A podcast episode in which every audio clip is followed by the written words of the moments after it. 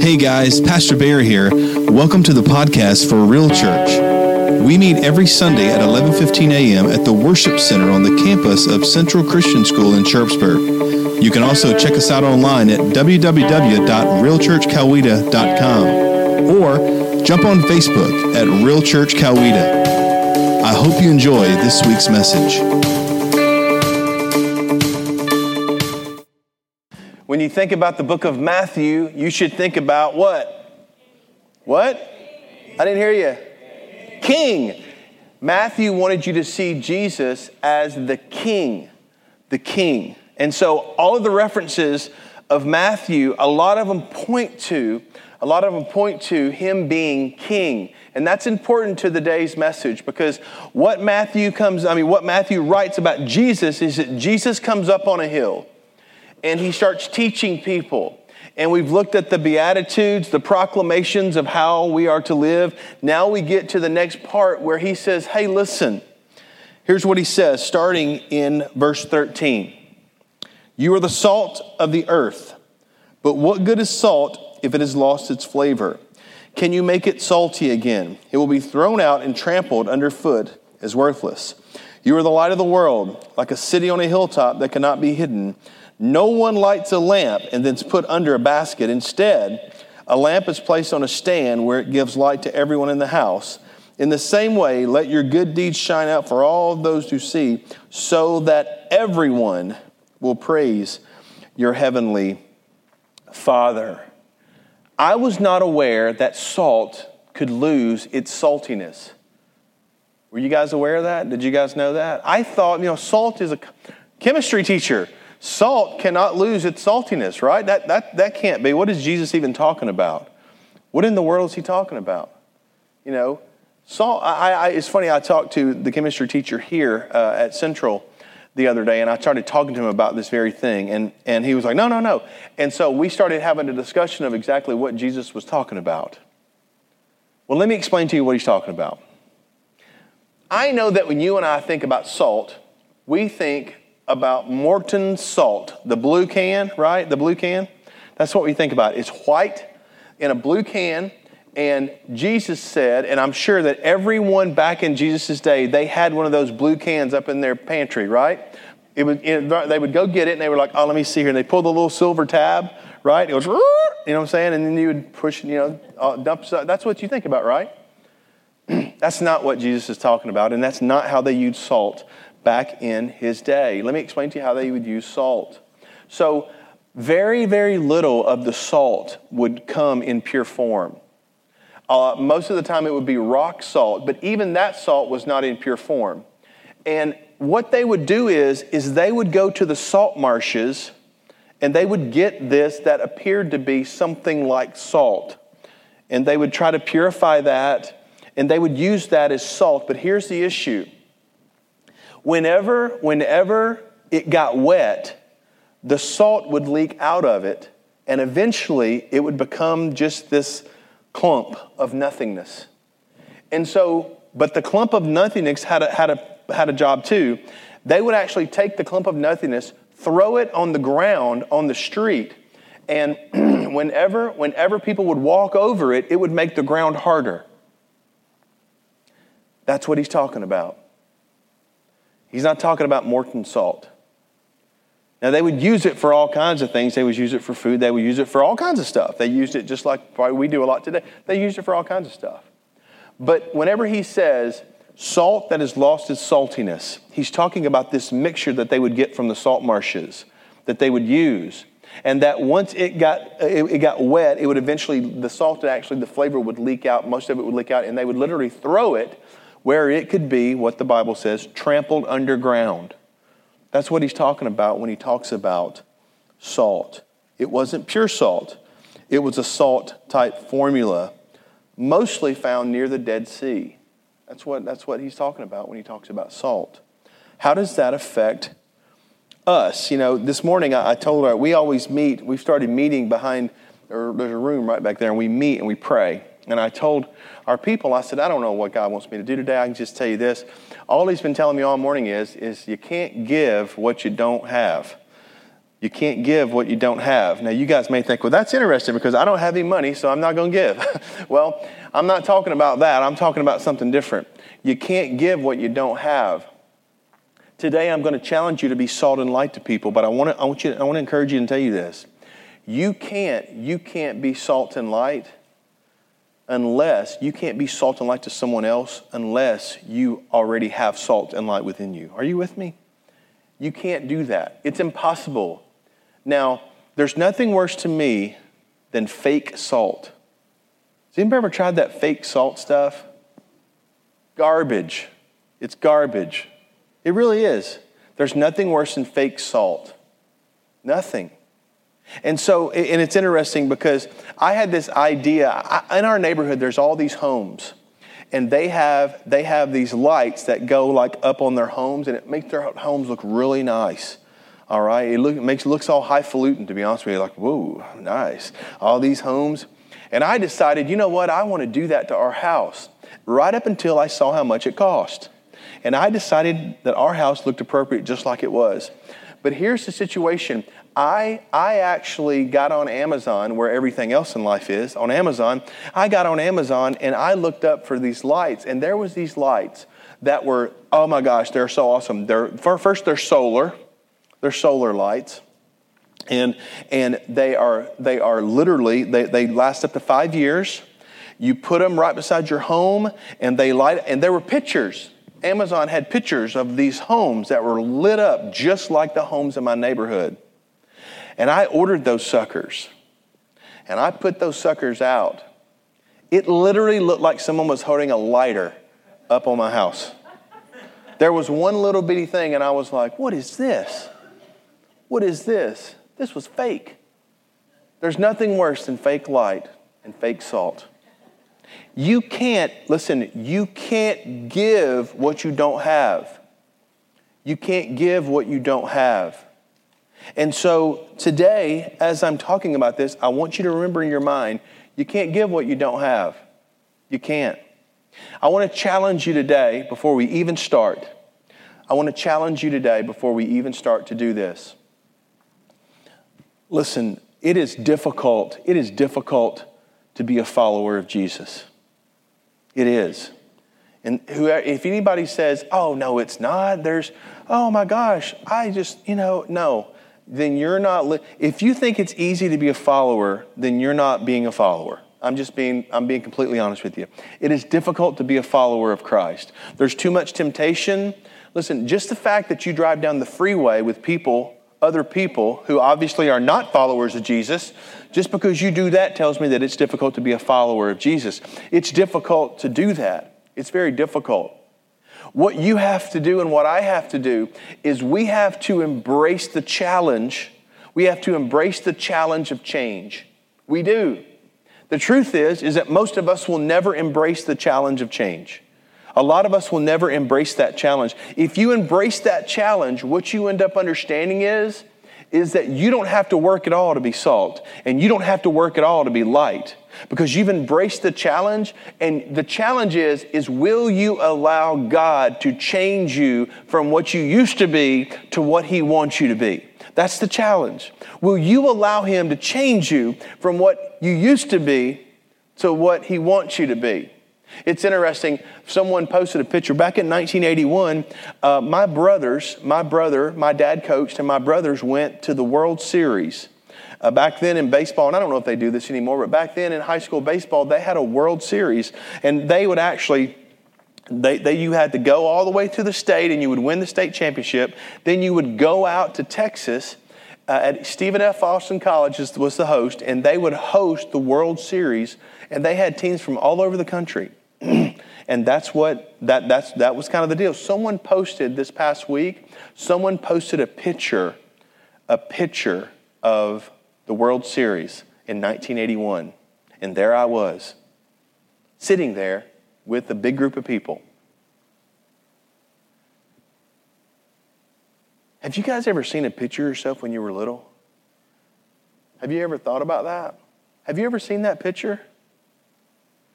Herbert's really not that funny. I mean, did you see the picture online too? Because it, it, was funny of me. Have you ever seen a picture of yourself when you're little? Kind of funny, huh? kind of funny. It really is kind of funny, but can I tell you something? If I'm being completely honest with you, that picture of me made me sad. It made me sad because I, I remember my thoughts then. I remember my insecurities. I remember my struggles. I remember, I remember what I thought.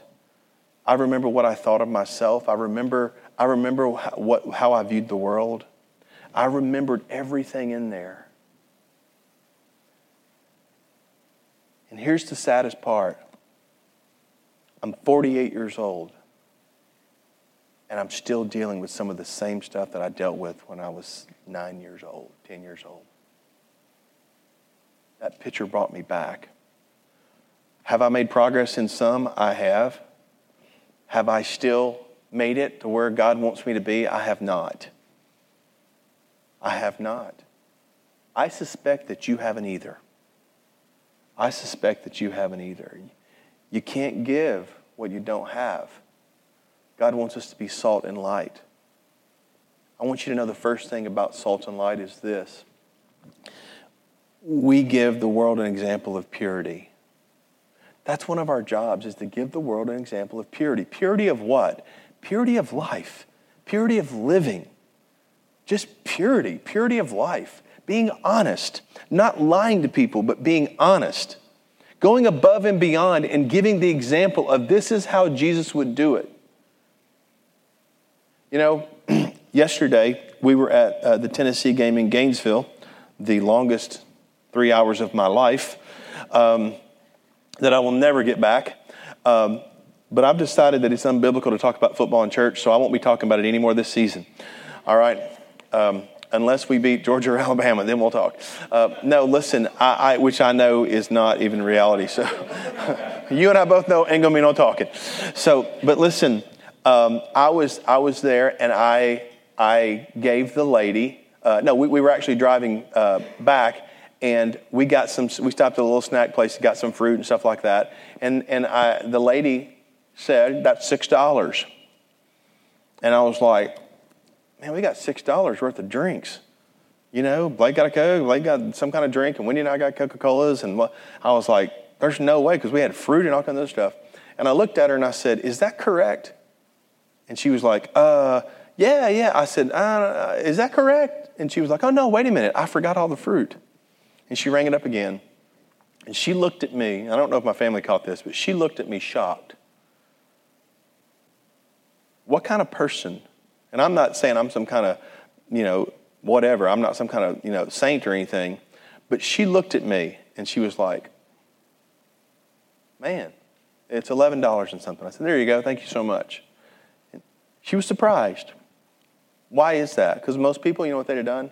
People that aren't followers of Jesus, they'd have said, All right, cool, thanks, and walked out and said, Dude, we just got that stuff for free. That's what a lot of people would do. That's the example we're supposed to be. You know, Wendy jumped right in there with me. No, no, I don't think that's right. I don't think that's right. Now, I'm not boosting myself up. I'm just being honest with you. what happened. But I'll tell you this other people, you've done the same thing. I've talked to you about it. I have. Salt and light, purity. Do you know where this comes from? There's a scripture in Ezekiel chapter 16. Can we pull that scripture up? It says, On the day you were born, now this is, listen, this is Ezekiel giving prophecy to Jerusalem. On the day you were born, no one cared about you. Your umbilical cord was not cut, and you were never washed. You were never washed, rubbed with salt, and wrapped in cloth. None of that happened. And you guys may be thinking, what are you talking about? Let me tell you what he's talking about. He's telling Israel that God is the only God. God is the only God first, and that God is the one that cares about you. If it wasn't for God, no one else cared about you. Can we bring that scripture back up here? And I want to show you. Your umbilical cord was not cut. You were never washed, rubbed with salt, and wrapped in cloth. What does that mean, rubbed with salt? Let me tell you what it means. Back then, because of their arid uh, temperatures, they would actually take this mixture of salt with a newborn. They would cut the umbilical cord, they would wash the baby, and they would take salt and rub it on the skin of the baby to purify the baby. And they would wrap it up in the same sense. They would wrap in swaddling cloth. They would wrap it up and hold it, but they would have salt on the baby because they believed that it purified them. That's exactly what Jesus is talking about here. He's talking about us being purified. You are the salt. You're the purifier. You're the purifier of the world. It's your example. It's who you are as a person that is to purify the world. When the world says does it this way, you take the higher road and do it the better way. That's what he's talking about. He's talking about purify. You know what else salt does? It's a preservative. They would use salt as a preservative and as a purifier. And we do the same thing a lot today. Can I tell you something? My dad used to love, and it was kind of disgusting. My dad, I didn't like it. My dad used to love country ham. Country ham. Now, country ham is basically this a piece of ham with five gallons of salt on it. That's what it is. It, it's not good, Herb. It's awful. but that's what it is. It's, it's literally that salty. My dad would even go on, he would, my dad would take the grease, and you're probably wondering, was, is that why he died by 59? Probably. He, he would take the grease from the country ham and make red eye gravy, which is literally death in a bowl. All right? That's what it is. And so, but this country ham, what the, the process they would use to do it, they would cure it up, they would put salt, wrap salt all around, wrap it around, and they would hang it to dry and that was, it was a preservative. And when you would cut it up, you would taste it so much. My mom would want to boil it. She would want to boil some of it and to get the, that strong. My dad said, No, no, you better cut that thing up and throw it in the frying pan. So that's, and my mom is still living, and my dad, sorry. But, but that's kind of what would happen. It's a preservative. They would put salt around the meat because it preserved it for longer back in these days. Can I tell you something? Salt is a purifier and we're to purify, salt is also a preservative. We are to preserve, we are to preserve the world. We're to preserve those around us. We're to preserve those around us. He expected us to preserve those around us. Why is that? Well, because, as the board says back there behind me, we bring life to the world. I'm going to tell you a little secret. I think I've shared this with you before. When we were at camp one time, a friend of mine, who is still friends with me today, he was talking about coffee. He loves coffee. And he loves coffee so much that he would stop by this little store every day to get this coffee. And he said it was the best coffee he's ever drank. So finally, he talked to the lady and said, I got a question for you. What kind of coffee are you using? And she said, Folgers. I'm using Folgers. And he was like, I use Folgers she said, he said, let me see it. And she got out the big old red thing of Folgers. This is it. And he was like, he said, you have the smoothest coffee. It's so smooth. And he said, she said, oh, I, I, I can tell you why. And he said, what are you doing? She said, I take a little salt and I put just a little bit of salt on the top. And she said, what that does, and what salt does, is it pulls the bitterness out of the coffee and makes it very smooth. Can I tell you something? We've got a coffee maker at home, and I can make a single cup of coffee. And I take just a little bit of salt, just a little bit, just enough to come. I don't do like this, just a couple of taps. And guess what it does? It takes the bitterness out of the coffee and makes it much more smooth. Why is that? Well, here's why. Chemically speaking, do you know what salt does to your food and why it makes it taste so good? Salt neutralizes the bitterness in your food so that you can savor the other flavors. That's what salt does. That's what salt does. Have you guys ever went to a restaurant and they had this big old fat steak? You know what I mean? This big old fat steak. And you're getting ready to eat that big old fat steak. And it looks so good. And you take that first bite and it tastes like a shoe leather. I'm talking about it has no flavor, it has nothing. You guys ever had that happen? I've found oftentimes when that happens, it's because there's no seasoning on it. There's no salt on it. There's no salt to, full, to, to pull out the flavors. My family loves my french fries. They do. They love my french fries. And I don't tell them this secret, but they're going to know today and they can start cooking their own. So, what is the secret to a great French fry? Let me tell you, we used to bake our French fries. We used to do that, all right, because we were communist. We no longer do that. We're Americans now. We fry that sucker. So we don't eat it very often, but when we eat French fries, I always, when Wendy says, cook the French fries. So I cook the French fries. Well, what I do is, is when I, the second I take them up out of the grease, the second I do, I salt them right then. And I let them, I let them sit. What do I, what am I doing? Why am I doing that for? Well, can I tell you? The salt then will cling to the French fry. You guys ever notice if you're at a restaurant and they hadn't salted the fries or something, you put it on it and the salt all goes through? That's what happens. But if you dash it on there right when it comes out of the oil, it actually clings to it. And guess what it does at that point? It pulls the flavor, it pulls the flavor out. Can I tell you guys something? You guys are supposed to be flavor to your friend's life. And I'm not talking about sour either.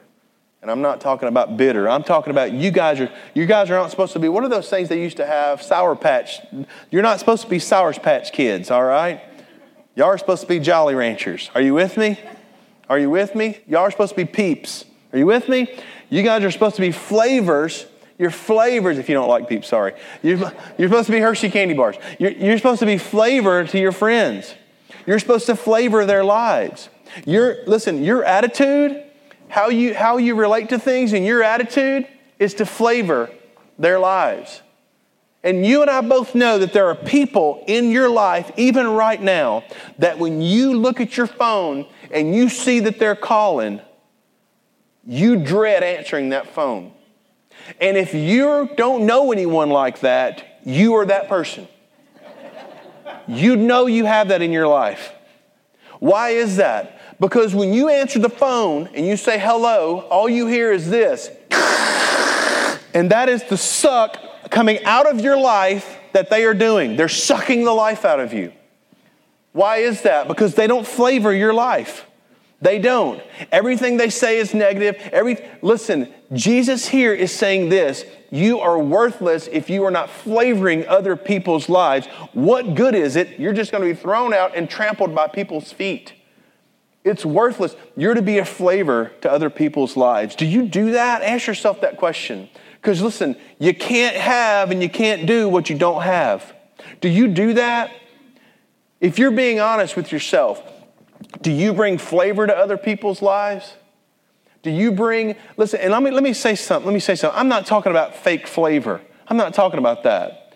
Does anyone know those people that you know they're full of it, because they're too sappy and too sweet?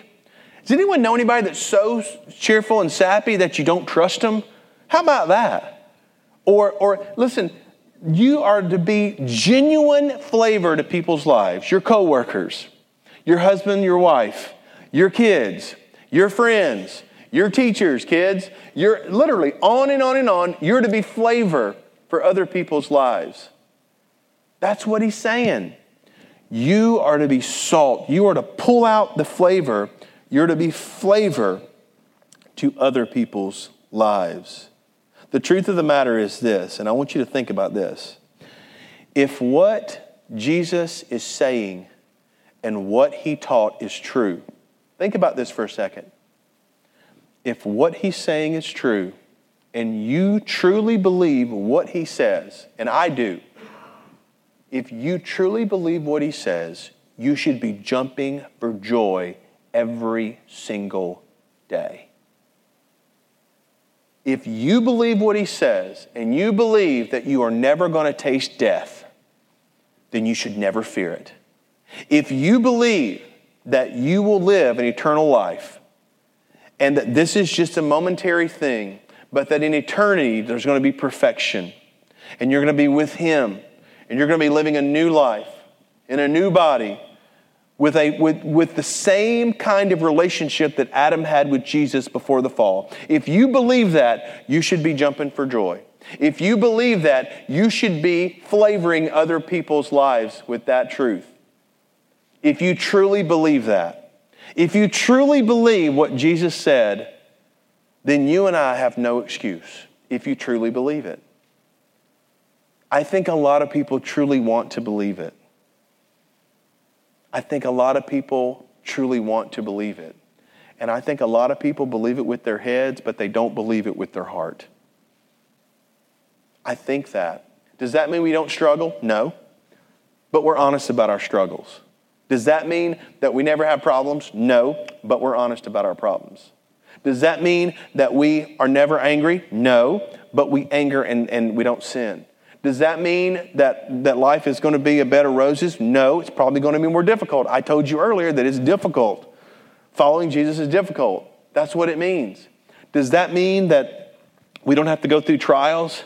Does that mean that we don't mess up? No, no, no. What that means is, is that your perspective on those trials is different because you know that in the end, you have eternal life.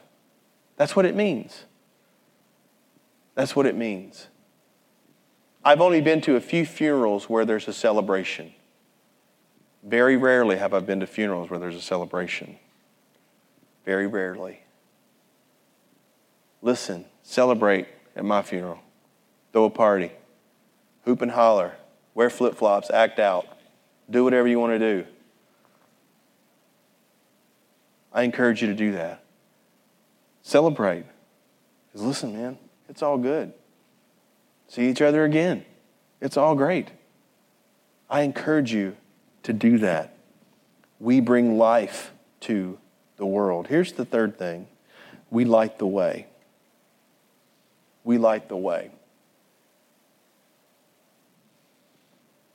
You know, there's a lot of people that I've met in my life that have light. They are lights for other people. At a church that I was student pastor at, there was a family that was struggling and going through a hard time. And I knew that family was struggling and going through a hard time. And this is not the only time this has happened. I've actually, I've actually seen that at this church, by the way, this example too. But there was a family that was struggling and going through a hard time. And I knew they were going through a hard time. I knew they were. But man, I tell you what, they were a light. And I knew they were alike. And I was watching them go through a hard time. I talked to their kids about it. I saw them. And there was another family in the church that was also struggling. And sitting in a meeting, in a staff meeting, it was shared that the one family that was struggling, that was super light to everybody, had reached out and helped the family that was struggling. Two people struggling, and one helps the other. I've seen that here. Can I tell you what that is? That is genuine light. That is light. You know what that is? That is God no matter what I'm going through, no matter what I'm going through, I can trust you. So much so that when it looks stupid to give to somebody else, I'm going to do it anyway. That is light. I recently went to Maine. My favorite thing to do in Maine is to go visit lighthouses. I love going. I've been up there twice, and I love going to these lighthouses. We went to small ones, we went to large ones, we went to famous ones, we went to ones that were not so famous. I love going to lighthouses. Do you know what lighthouses are for? Do you guys know what lighthouses are for? Lighthouses, one, warn of danger. They warn ships of danger. They're saying, hey, over here, rocks below, brother. Don't come over here. Go that way or go that way. But if you get closer to this, you're going to be in trouble. That's what the first thing a lighthouse does. Also, a lighthouse allows ships to see where they're going. They light the way. That's what they do. And the third thing is they act as almost like a GPS for ships to let them know which direction to go. You want to be light to somebody? Warn them of danger whenever you see something in their life. Warn them whenever you see something. let them know hey, you keep going down this path, it's going to be rocks. It's going to get ugly. Don't do that. Don't come this way. Go that way or go that way. Hey, listen, I know you're struggling right now and I know I know that you're having a hard time, but let me say something to you. This is what God says, and light the way for them. Show them the direction to go and light the way. Just like a lighthouse. That's what lights do. You see, salt brings flavor to people's lives, and light gives godly counsel and directs them the way they're to go. And that is what Jesus is talking about when he says, You are salt and you are light. That's how I want people that follow me and are part of my kingdom to act. So quit being a sourpuss and help people. I added the last part. He didn't really say that. But I think that's what he would say. Do you truly believe that what he said is true? Does your action say that you believe what he said is true?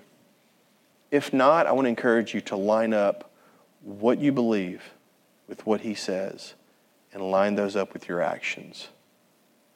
And from this day forward, move forward knowing that what he said is true. Be salt and be light. Let's pray. God, thank you for your word. Thank you so much today, God, for the message that you gave me. Uh, and Lord, I needed to hear it more than anybody here. I needed to hear this today. More than anybody here. Uh, I don't want. I don't want my life or people's lives here um, to be a clanging gong or a cymbal, like you say in in, uh, in Corinthians 13. I don't. I don't want that. I don't. I don't want uh, our lives here to be something that is not um, glorifying you that is not highlighting your greatness, that is not pointing the way. And so, God, I just pray that you would allow us to be salt and to be light. I know for a fact, God, that there's people here who are struggling.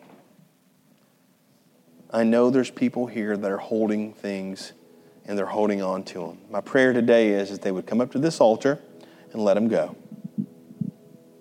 and let him go. In Jesus' name, amen. I want to tell you guys something.